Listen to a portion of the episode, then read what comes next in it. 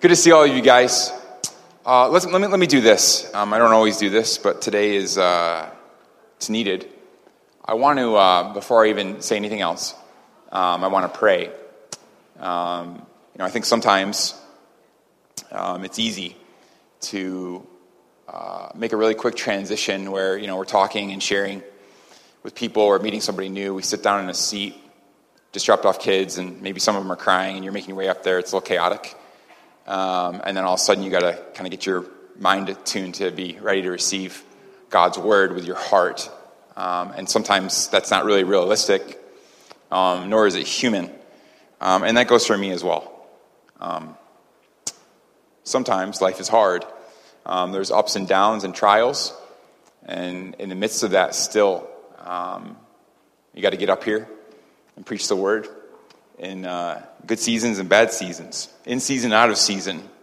And so uh, that's what I'm doing, always, by the way. Um, and so I need to pray, and, uh, and why don't you pray along with me? Let's pray. Uh, Jesus, thank you uh, for who you are. Thank you for your goodness. Uh, thank you for the truth of the gospel that you redeem and you restore everything. Holy Spirit, we ask right now that you would be with us today, that you would speak mightily through your word.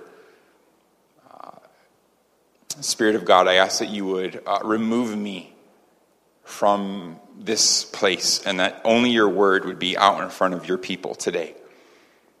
Uh, help us to have hearts ready and prepared to receive uh, a unique topic today.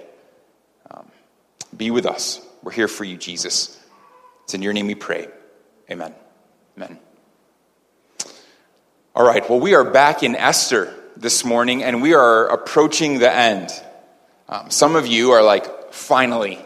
Um, others of you are like, no, I don't want it to end. Um, but we actually wrap up next week, believe it or not. Uh, but this morning, we're going to be in Esther chapter 9, uh, verses 1 through 19. Um, we're not going to make it through the whole chapter today, just through verse 19. Uh, but let me get us, get us up to speed uh, before we dive into our, our text for this morning.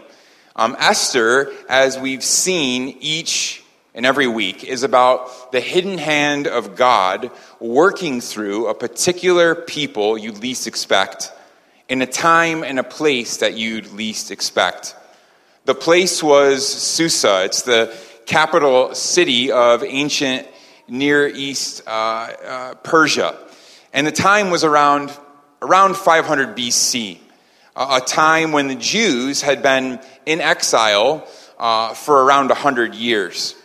And the two main people that we are familiarized with throughout the story are a man named Mordecai and a woman named Esther.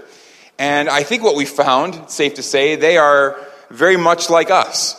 They are complex, they are multi-dimensional people that struggle uh, in terms of being assimilated into their culture's values. Uh, we know that they are somewhat compromised, they are flawed, and yet, as the story of Esther has progressed, we've seen them increasingly walk in the ways of the Lord. And one of the things that I've tried to bring to our attention week after week is that though this is about a people a, a, long, long time ago and quite far from here, this book, this story was written for us to give us help, uh, to give us hope. And, and one of the reasons Esther is so relevant is because many of the questions, many of the doubts, a lot of the fears that they faced back then are the same ones that we face now today. Questions like, uh, will God be faithful? Uh, questions like, will he show up in my life in this circumstance even when I cannot see him? And along with that, is God at work even amidst my unfaithfulness or my failure? Well, now, as we turn to chapter 9, we come to the climatic resolution of the book. God's people escape the genocidal plans of the Persian Empire. But the way they do it is surprising. perhaps initially even offensive. Because what we're going to see today is that the Israelites fight. Um, and there is a lot of death and bloodshed um, on the hands of the Israelites. And in that, I think this chapter raises all sorts of moral questions and even objections. The main one, most of us have heard or even questioned this ourselves like, how could God allow death? How could a good God allow killing, specifically in the Old Testament? Like, is he like some sort of moral monster? Or, or maybe you've heard this. It seems like the God of the Old Testament is different than the God of the New Testament. And so, is that true? And the short answer is Christianity does not glorify violence, nor does it condone it. In fact, it actually provides an answer to violence and ultimately promises to end all violence. That because of Christ, we actually, as followers of Jesus, are supposed to have a radically altered view of violence. That's what we're going to see today. Um, again, this is going to be a really, a very unique message. Um, one that honestly I've never heard preached before, this topic, because today the central focus of the sermon is all about Old Testament holy war. We're talking about today. So I'm going to walk us through Esther chapter 9. I'm going to lay some groundwork that I think is essential in regards to holy war, and then we're going to bring it all together to see the incredible realities of the gospel. So hopefully you are turned to Esther 9 by now. Just before this, we know that Haman, the architect of the genocide of the Jews, has been executed. Remember, he's been hanged on the gallows, uh, put on public display for being a, a, a traitor, for committing treason. And while his edict was still in effect, the, the plan was there on a certain day, at a certain time, to kill all the Jews. We saw last week that a counter edict was made. That Esther and Mordecai get permission from the king to write a new edict that would counter Haman's edict. And then that edict we saw was translated in every single language and sent throughout all 127 provinces in Persia. And then what happens is eight months passes by. It's easy to miss that in the text because it's not written there specifically. That's the approximate gap we find between chapter 8 and chapter 9. And so chapter 9 opens Eight months have gone by, and we've now reached the day, the dreaded day of the genocide. This is what God's word says. Now, in the 12th month, which is the month of Adar, on the 13th day of the same, when the king's command and edict were about to be carried out, on the very day when the Jews, sorry, the enemies of the Jews, hoped to gain the mastery over them, the reverse occurred. The Jews gained mastery over those who hated them. So, right away, the author takes away the suspense and tells us the bottom line of what happens. That on the day where fighting could take place, was allowed to take place because of the edict against the Jews, the same day that the Jews were given permission because of a new edict to defend themselves, there's a battle, there's a fight, and the Jewish people win. The tables were turned on that day. Uh, that those who wanted to destroy the Jewish people, the Israelites, were themselves destroyed. That's what we're told. That out of impossible odds, when we started this story, a, a, a hopeless situation, there is a total and complete reversal of things. These people, this people group who, who thought they were as good as dead, that, that God had given up on them, abandoned them, God shows up. The invisible hand of God comes through. Even though the Jewish people had turned their back on God even though they were disobedient, even though they were in exile, removed from their city, God's place, uh, for over a hundred years, God shows up as he always does because he is faithful. We're told that right from the beginning. And then the rest of this chapter unpacks that, um, unpacks this scene and, and, the, and the happenings that day. And so let's look at that. Verse 2 The Jews gathered in their cities throughout all the provinces of King Ahasuerus to lay hands on those who sought their harm. And so, one, one quick note here remember in chapter 8, uh, Mordecai's edict was all about self defense. It's important to remember. It, it wasn't a license to initiate uh, attack or a fight. There were parameters, there were boundaries, right? The Jewish people could only defend themselves against those who were seeking to harm them. And they can only fight for one day. So what happened? And no one could stand against them, for the fear of them had fallen on all peoples. All the officials of the provinces and the satraps and the governors and the royal agents also helped the Jews, for the fear of Mordecai had fallen on them. For Mordecai was great in the king's house, and his fame spread throughout all the provinces. For the man Mordecai grew more and more powerful. The Jews struck all their enemies with the sword, killing and destroying them, and did as they pleased to those who hated them. So, this fear of the Jews, most commentators agree, was partially divinely inspired, uh, but also due to this unexpected shift that had taken place. There's a massive transfer of power, right? And I want us to understand that the phrase as well here, uh, did as they pleased. That sounds sort of iffy in English, right? But it does not mean that the Jews indulged themselves in violence.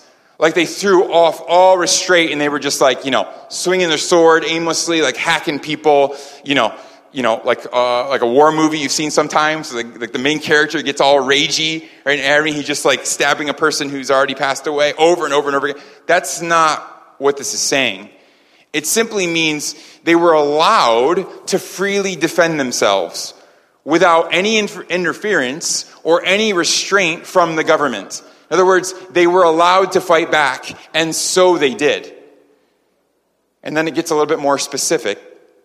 Verse 6 In Susa, the citadel itself, capital city, so this is taking place throughout the whole empire, but now we get to Susa, the citadel, the capital. The Jews killed and destroyed 500 men, and also killed Par Shendatha and Dalphon and Aspatha and Paratha and Adalia and Aridatha and Parmashta and Arisai and Aridai and Vizatha. I read through that so many different times with pronunciation, and I thought, as long as I wing it, they'll never know anyway. Who are they? The ten sons of Haman the son of Hamadatha, the enemy of the Jews. But they laid no hand on the plunder. Now, there's a lot going on here in those few verses, so let me highlight three very critical, important observations. First, we learn that in Susa, the capital, the Jews killed 500 men. And that's important. It's an important detail because remember in Mordecai's edict, back in chapter 8, verse 11, the edict gave the Jewish people permission to kill anyone, to attack anyone, including women, including children. That was written to match Haman's edict. But now we see here that the Jews don't use that right. They only attacked the men. When the day came, only the fighting men were killed, those who attacked them. And you'll see that come up again in verse 12 and verse 15 as well.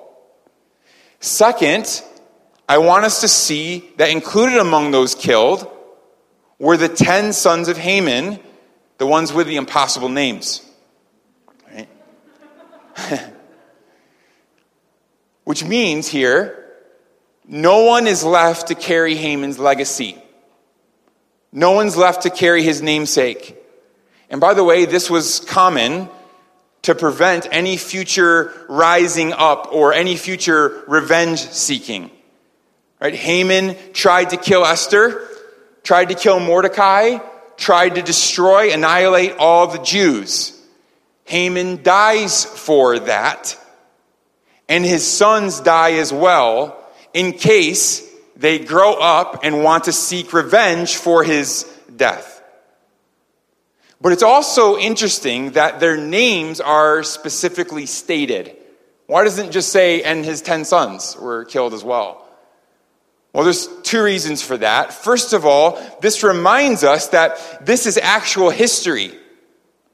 That this is not some uh, parable it's not some fiction story. This is a real happening, it's a real event.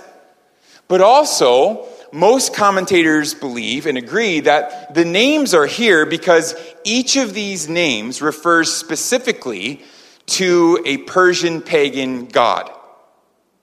And so, this not only pointed to the death and defeat of Haman's family, but also the death and defeat of the Persian gods and of the demonic forces that were present in that empire as well. And then the third observation I'll make here is notice at the end of verse 10.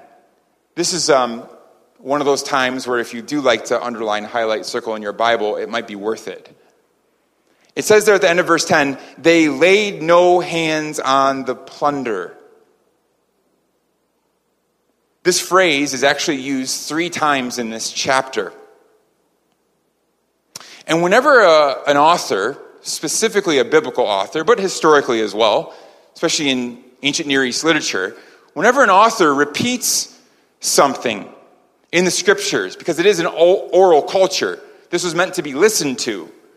This would perk up your ears, grab your attention, and the author is trying to get your attention. That's the case here with that phrase.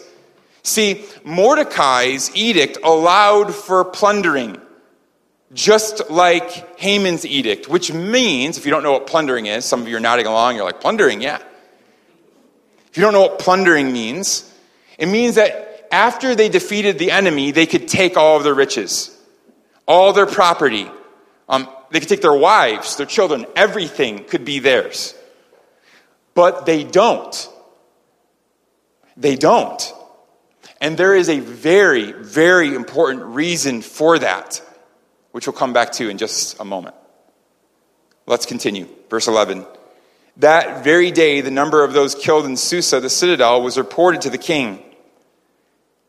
And the king said to Esther, Queen Esther, and there's a level of excitement in this text, the way this is written, by the way. He's actually thrilled. He says, In Susa, the citadel, the Jews have killed and destroyed 500 men and also the 10 sons of Haman. What then have they done in the rest of the king's provinces? He's not like upset. He's like, can you imagine all of the death? Right. And then he says, now what is your wish? It shall be granted to you. And what further, Esther, my queen, is your request? Because it shall be fulfilled. So the, the king rejoices alongside of Esther here because the Jewish people are victorious. And in effect, he says, Is there anything else I can do for you to right the wrong that has happened to you against you and your family? Anything at all? And Esther replies, Why, yes, there is. Verse 13. And Esther said, If it please the king, know, she used that phrase a lot, right? Not this is my request. If it pleases you, let the Jews who are, who are in Susa be allowed tomorrow also to do according to this day's edict, and let the ten sons of Haman be hanged on the gallows. So Esther asks for two things here. First, she asks for the Jews in Susa, the capital, not the whole empire, just the capital city, to be allowed to defend themselves for one more day. And unfortunately, we're not told why. Maybe she has intel that the enemies of the Jews plan to keep on fighting. Like their backs are on the ropes, and they're like, we're already defeated anyway, and so we're going to fight because they can't fight us. But we can't be sure. But she does make that request. And then, second, more important for our context today, we see she asks for the ten sons of Haman to be hanged on the gallows, to be impaled on that really high, tall stake that their father was impaled on eight months before. It's important to, to recognize this, to realize this. Listen, these men are already dead. They've already died. But she's basically saying, don't bury them.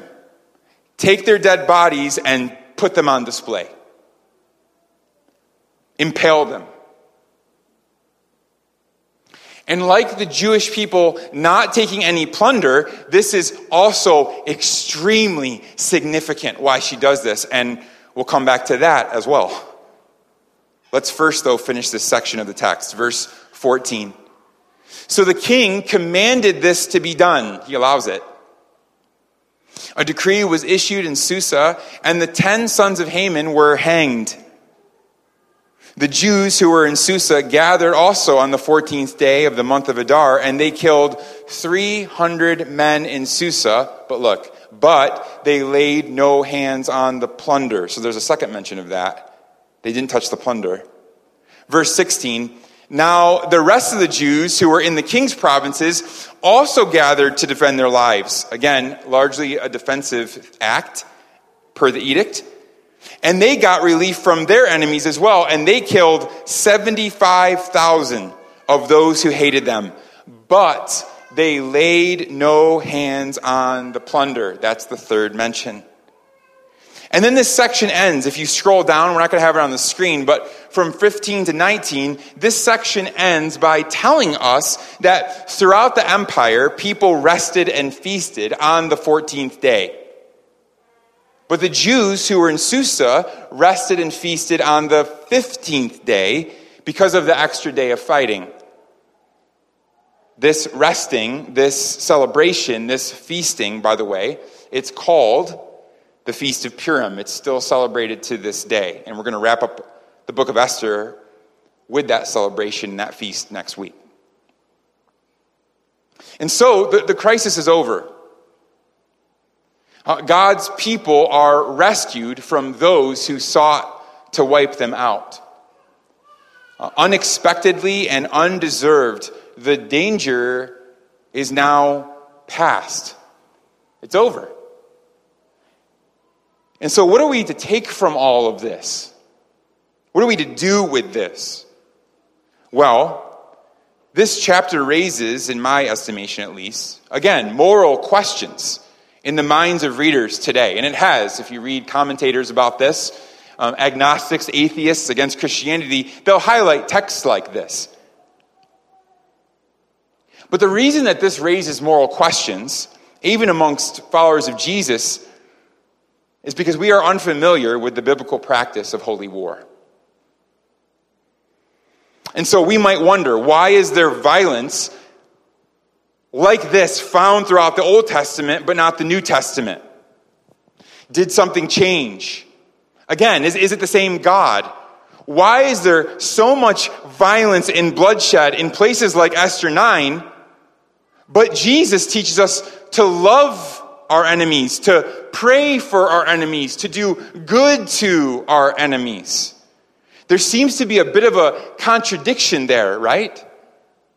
So let me explain and then again, I'll bring this all together. Holy war in the Old Testament was a God initiated war against pagan nations and enemies of his people as a form of judgment, just judgment.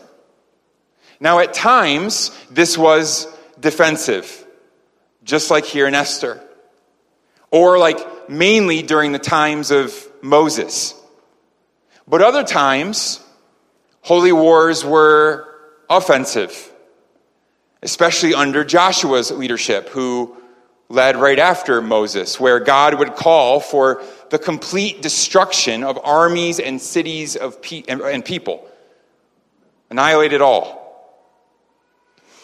But it's crucial for us to understand that holy wars were never meant, were not meant to be permanent or a permanent fixture of redemptive history. And that they had certain guidelines, certain boundaries, certain limitations put around them. So let me give you a few of those. First of all, we know that holy wars were always God initiated. Okay, if you're taking notes, that's the one. They were always God initiated, meaning that kings and leaders and priests did not have the authority and were not authorized to call for a holy war. Only God Himself or Israel's prophet, through divine revelation, could do so. And that means that as we read through the Old Testament, not all battles fought by God's people were condoned or approved by God. So we have to read through and discern that. Only holy wars were permissible by God. They were God approved, they had his stamp or his mark on them. Second, holy wars were limited to a certain window of time, to a specific place, and to a certain people.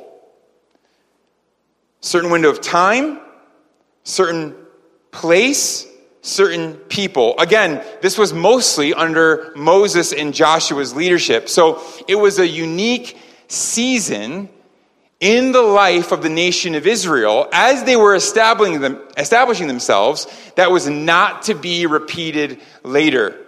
Which is why, for example, in the Gospels, when James and John, brothers, they asked Jesus at one point, I think it's Luke, Luke 9, somewhere around there, they asked Jesus if they should call down fire from heaven to destroy a Samaritan village because they did not profess faith in Jesus. So they turn their backs on the gospel.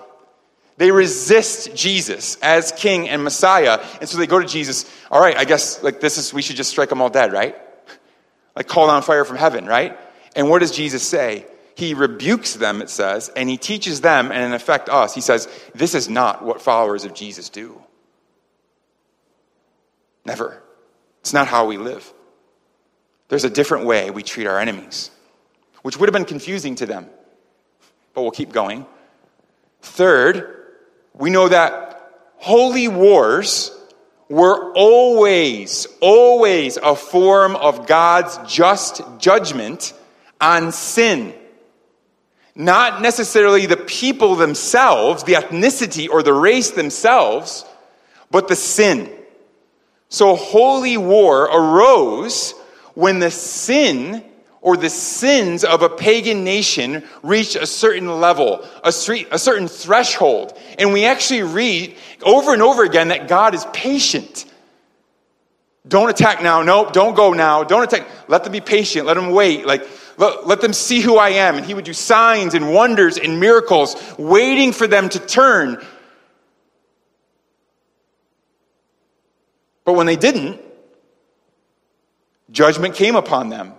So, for example, in Deuteronomy chapter 9, God says that a major reason, actually, a primary reason for giving Israel the promised land of Canaan was not because they were smart and powerful and righteous, superior, but because of the wickedness, the sin of the nations in that land.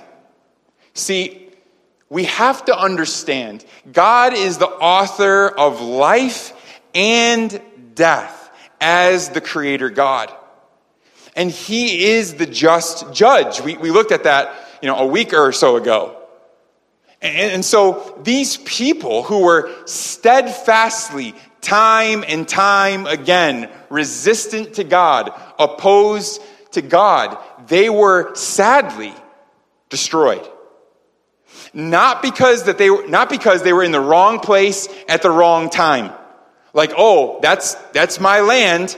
There just so happens to be a lot of good people living there who love God, but that's our land, so kill them all. No, no, no. Not wrong place, wrong time. They died because of their sin. And in these cases, often after an enemy was defeated, particularly in holy war, we see this over and over again, the bodies of the leaders, the bodies of the king of the pagan nation was almost always hung on display for two reasons. As a sign of as a sign to everyone whose God ruled supreme. And number two, as a sign of these people being under God's just and holy judgment because of their sin. That we have to take God seriously, that He's a God to be feared. God initiated particular time, place, people. It's always about just judgment for sin. Fourth, we know holy war functioned to protect God's people and to fulfill his purposes.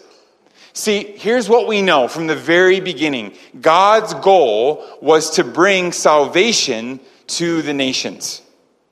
It's been his plan since day one, and no one could get in the way of that.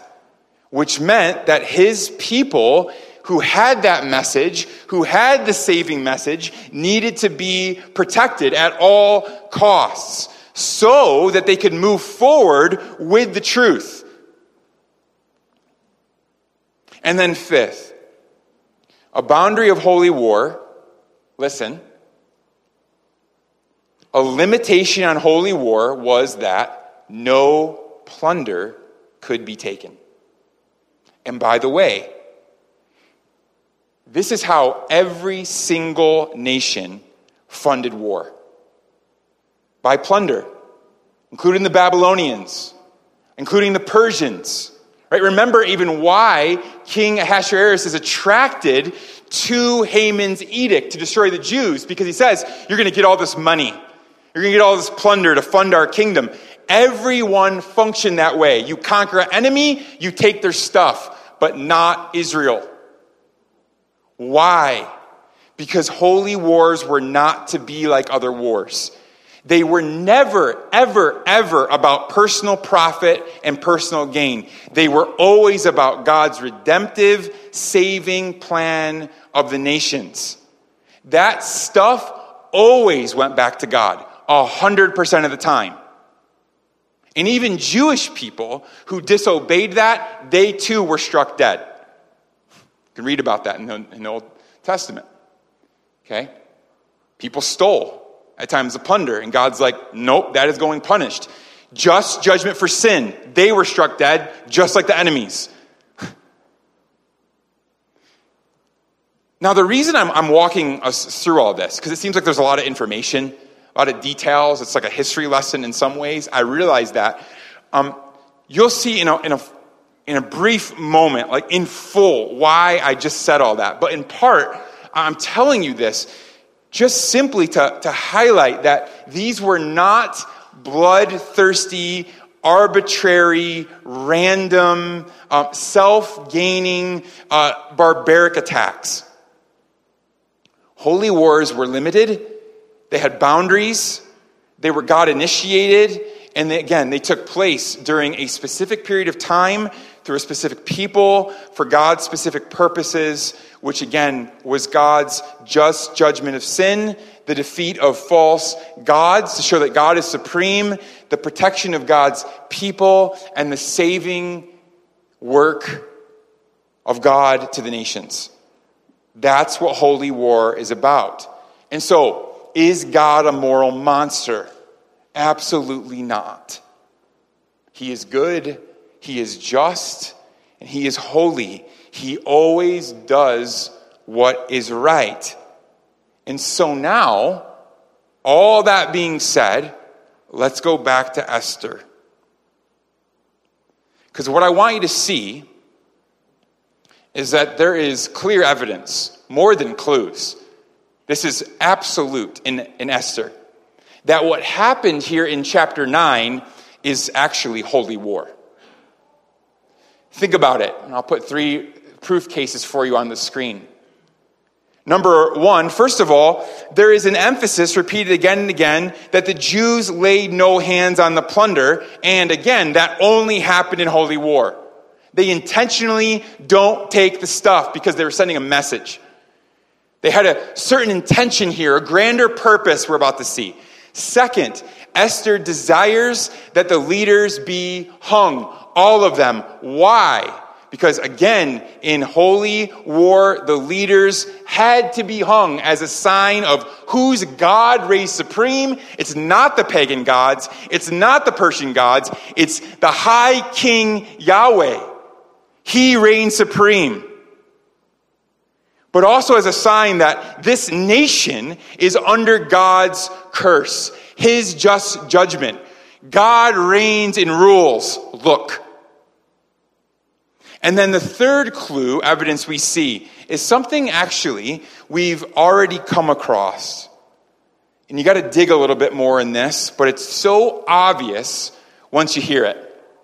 And that is this that Haman, we have to understand, who did he belong to?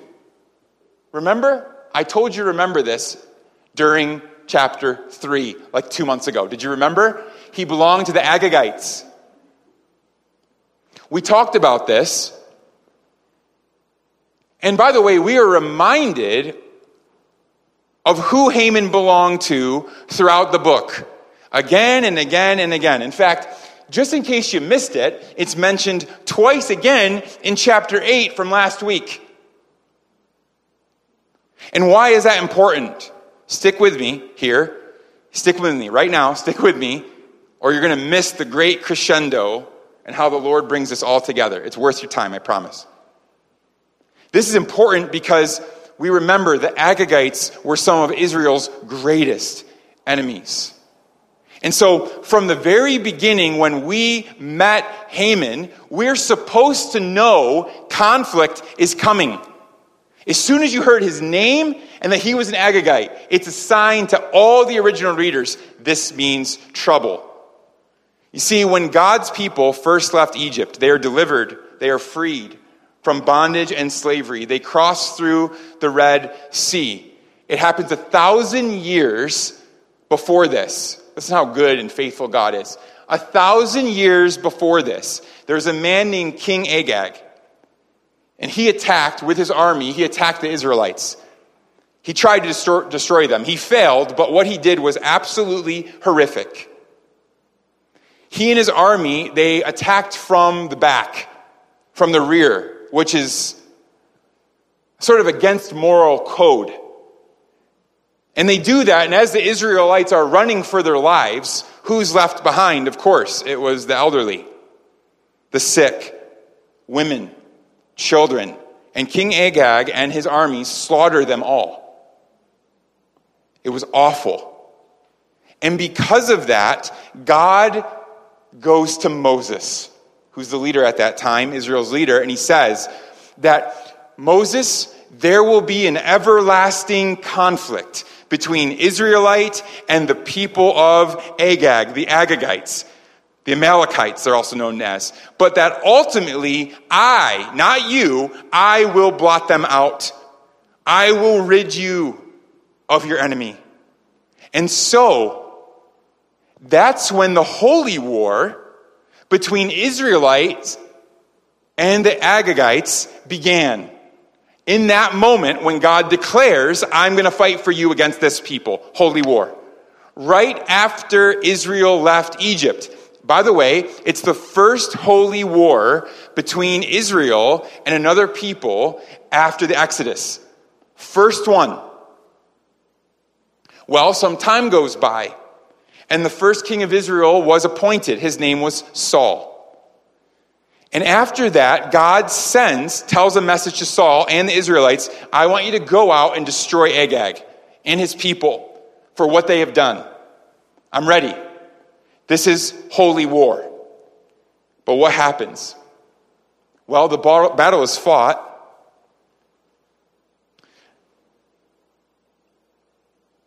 Israelites win, but Saul fails to carry out the terms of holy war. You see, he spares King Agag's life. That is not allowed in holy war. And listen, he also takes the plunder. He takes all the sheep, all the oxen, all sorts of other valuables for himself, and he makes excuses, even though it was against God's will and the boundaries of holy war. And he is removed for that, by the way, his disobedience. And so now hundreds and hundreds of years goes by. And the Agagites are still around. They shouldn't be, but they're still around. And when Haman is introduced in Esther, it's been a while, but now they're introduced, and we are supposed to think about all of this history. The Agagites' war against the Jews, the horrific act that they did. We're supposed to remember Saul's failure. We're supposed to remember throughout Israel's history all of the torment that the Agagites uh, did against the Israelite people, God's people. And we're also supposed to remember the reality that they were still in the midst of a holy war with these people, that their conflict was unresolved. And so, with all of that now, information and context, now you understand, I hope, why on the 12th month, on the 13th day, why the Jews did not take any spoils, any plunder from their enemies. They took no plunder. And maybe now you understand why Esther strongly asks her king to hang the Agagite sons, like Haman, on display because Esther and the Jews were ending the holy war that God began a thousand years before.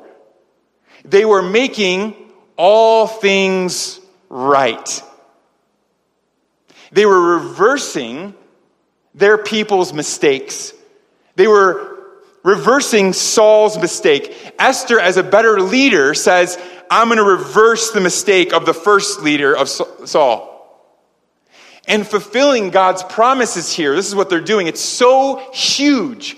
They're actually fulfilling God's promise to Moses that he would erase the Agagite people, he would blot them out, that God would be faithful to his people. A holy war that began in the time of Moses, a thousand years before this story, ends here in Esther 9. And the fact that not only Haman is gone, but also his sons, represents the end of the Agagites. And what that means is that God's promise to his people, all the way back to Moses, is now fulfilled. God is faithful. He's faithful to his promise. It might take a thousand years, but he is faithful to his promise. He rescues his people, even though the Jewish people had made a mess of things. They had been so unfaithful. God did not abandon them. And by the way, it gets better. Not only did this holy war end, But chronologically in the Old Testament, listen to this. This is the last holy war in the Old Testament. So the question is what's next?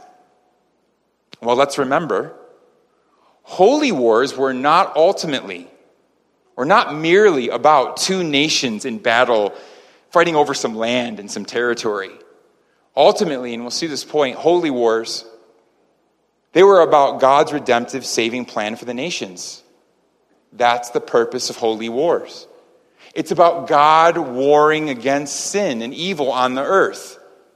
And now that the holy wars of the Old Testament are finished, that all of the holy wars of the Old Testament are now fulfilled, the book is closed, that opens the door for the Messiah to come into the scene, for the Savior to step on the platform, the, serv- the servant warrior king, the anointed one of God, who would come to execute justice with clean hands and a pure heart. Why? To rescue God's people absolutely now from their enemies and usher in a new era, not of violence, but of grace and peace.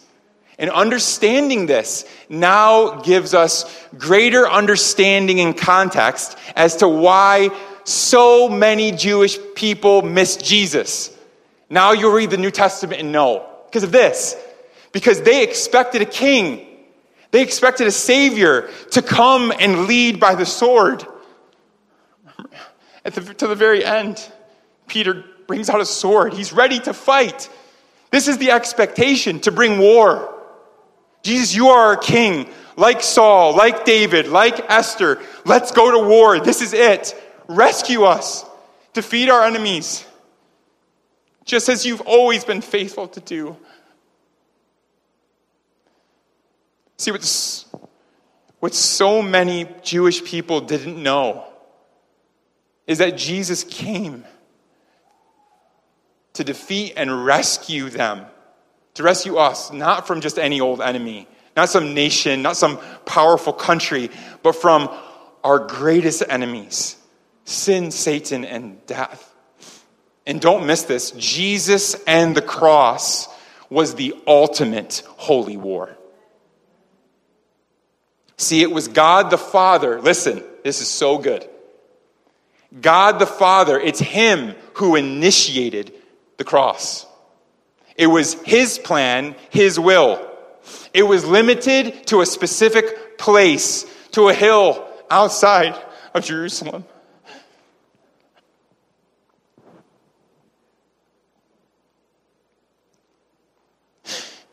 Called Golgotha. The cross was limited to a specific time between the third hour and the ninth hour of the day. 9 and 3 p.m., 9 a.m., 3 p.m. It was limited to a very specific person, Jesus Christ. It was the ultimate holy war because it was a form of God's just judgment for sin, just like every holy war. Our sin got so great. It got so bad it so separated us from God. We're so evil that Jesus, in his grace, went to war, not against us that we deserved, but went to war on the cross. And on the cross, Jesus was judged as the sinner, as his dead body hung exposed and humiliated on the tree, just like every defeated enemy in God's history. It was the ultimate holy war because its function was to save people from their own death and to fulfill God's ultimate purpose in holy war, which was to redeem, which was to bring salvation to the nations.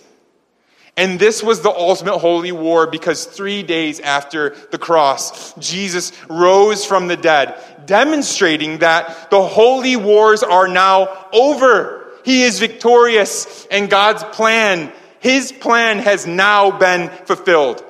Jesus Christ, as the ultimate divine warrior king, ended all holy wars on earth through his battle on the cross. And that's why there is no more holy war today. Because our greatest enemies, Satan, sin, and death, have been defeated. It is finished, which means now you and I, followers of Jesus, we live in this time that I'll call the in between. We live in the in between. We live between God's victory, Jesus' death, burial, and resurrection, and we live between that and the return of Jesus when he will finally take us home in fullness of glory. And until that time, while we live in the in between, we should allow the holy war of the cross to reshape our lives and reshape how we relate to our enemies. This is why Jesus said to love our enemies and to pray for them. It's why he said, if you get hit, don't hit back, turn the other cheek. It's why Romans 12 tells us to let no one repay evil for evil. And if it's up to you, live as peaceably as possible with every single person. See, understanding the holy war of the cross leads us. It leads us to not, to no longer fight our enemies with swords, but to fight with love, forgiveness, mercy, and grace, knowing that this is how our enemies, those who don't know Jesus, are transformed by the gospel.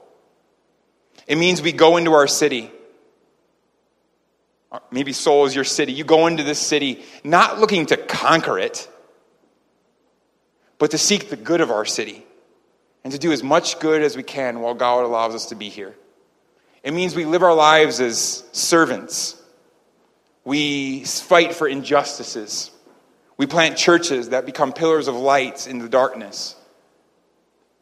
Again, understanding the holy war of the cross changes everything. It's why, since the fourth century, Christians have created places where the sick are cared for, places that we now call hospitals. It's why Christians have historically led the way time and time again in terms of feeding the hungry. It's why so many followers of Christ are willing to move into communities and countries to fight poverty, to fight things like human trafficking, See, knowing that Jesus fought the greatest battle and defeated our greatest enemies gives us boldness and courage, but it also gives us a, a mandate. It gives us marching orders, if you will, to spread the good news of the gospel and to live our lives doing as much good again as we can. Listen, as we read Esther's story, we see so clearly so much was at stake here, right? The salvation of the Jewish people was at stake. But listen, don't miss this. There's so much at stake in our generation as well. Because Christ has come and Christ has won. But that message, that gospel, still must go out for God's redemptive work, His plan, the salvation of all the nations to be complete. And so today, the question is this for each and every one of us Has the holy war of the cross, has Jesus' work on the cross and his resurrection, has it reshaped your life? Has it changed the way you see your enemies?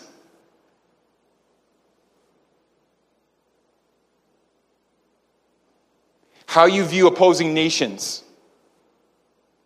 How you view people with different political ideologies? Has it propelled you to, to live your life on mission?